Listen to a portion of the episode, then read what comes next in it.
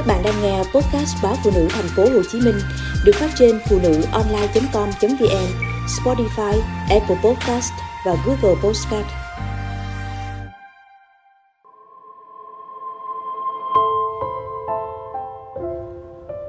Bốn mươi tuổi, tôi chọn ly hôn để sống cuộc đời mới.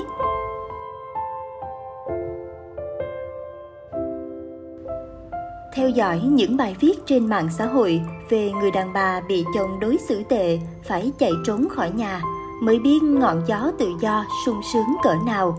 Tôi bỗng nghĩ tới cuộc hôn nhân của mình. Tôi đánh dấu tuổi 35 bằng một đám cưới. Đám cưới ấy không đến từ tình yêu. Nói đúng hơn, đó là một cuộc chạy trốn.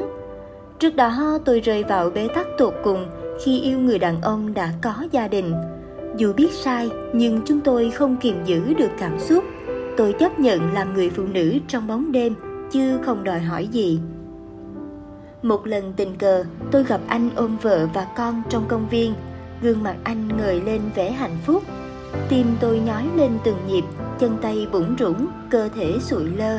Tôi biết mình đã lầm khi cố gắng nghĩ rằng anh chỉ yêu tôi và đau khổ khi phải sống bên vợ tôi gật đầu lên xe hoa như một cách duy nhất để chấm dứt tình yêu sai trái ấy. Chồng tôi là kỹ sư phần mềm của một tập đoàn công nghệ. Anh chăm chỉ làm việc, lương tháng đưa phần lớn cho vợ quản lý. Điểm trừ là anh không phải kiểu người lãng mạn. Anh không thể hiểu vì sao một phụ nữ có thể dành hết thời gian cuối tuần chỉ để đọc sách, để chăm vài chậu hoa cúc hoa hồng. Niềm vui của anh là đi đá bóng, chạy bộ thể dục hoặc nhậu lê lết cùng bạn bè vào cuối tuần. Tôi không tìm được sự chia sẻ từ chồng trong cuộc sống. Những câu chuyện giữa chúng tôi nhạt dần, nhạt dần. Có lúc tôi giật mình nhận ra, vợ chồng hỏi thăm nhau như những người dân. Anh về lâu chưa? Anh ăn tối chưa? Hôm nay anh không đi đá bóng à?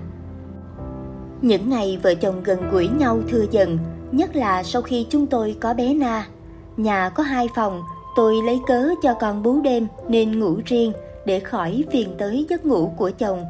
Hai mẹ con luôn chung một phòng, chồng ở phòng còn lại. Bé Na lên 4 tuổi, không hiểu sao nhu cầu gần chồng của tôi không còn nữa. Chồng tôi tôn trọng cảm xúc của tôi, anh không ép, không trách khi tôi luôn tìm cớ từ chối gần chồng.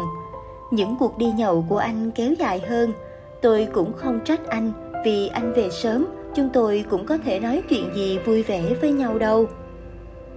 Tôi biết hạnh phúc gia đình đang đi vào ngõ cụt, nhưng không có cách nào thay đổi. Giá mà có lý do gì đó để chúng tôi cãi nhau, có khi lại đỡ ức chế. Năm ấy, sinh nhật tuổi 40 của tôi rơi vào cuối tuần.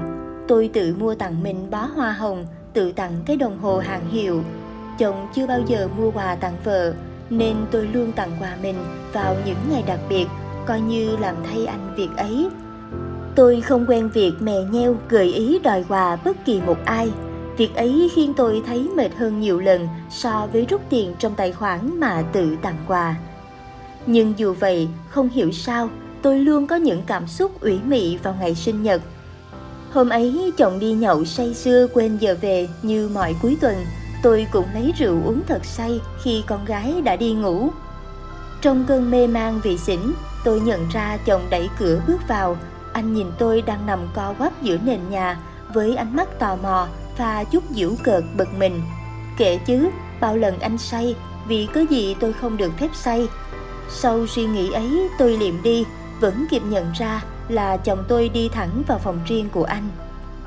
Sáng hôm sau tôi tỉnh rượu, xung quanh là mùi những bãi nôn. Người tôi rung lên vì rét bởi trời trở gió. Hẳn tôi đã bị lạnh suốt đêm mà chồng không thèm giúp nhấc lên giường, cũng không thèm quăng cho một mảnh chăn cũ.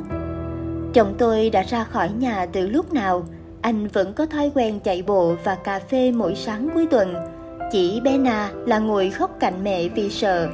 Lúc ấy tôi nức nở ôm con. Nếu tôi đột tử đêm trước, có lẽ chồng tôi cũng không hề biết. Trong phút ấy, tôi biết phải chấm dứt ngay cuộc sống mắt nhắm mắt mở lâu nay.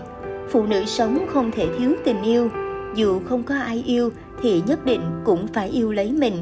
tôi sẽ nuôi con và phải dạy con gái điều ấy bằng chính sự thay đổi của tôi chứ không phải bằng những điều tệ hại trước mặt con bé đôi khi tôi vẫn nghĩ tình yêu trai gái là điều gì đó rất phù phiếm tôi từng có cuộc tình tưởng như có thể hy sinh tất cả nhưng kết cục là buồn đau tan nát.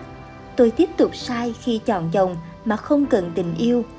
Chồng tôi đáng ra anh đã có một gia đình hạnh phúc với người phụ nữ khác, đâu phải một gia đình vỏ bọc như với tôi. Mùa đông này tôi tròn 40 tuổi. Tôi vừa ký vào đơn xin ly hôn sáng nay.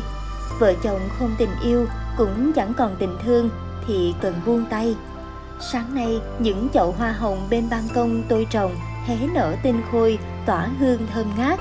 Tôi đang nhắc mình rằng, một đời quá ngắn, cơ sao phải để những chuyện buồn phiền kéo dài.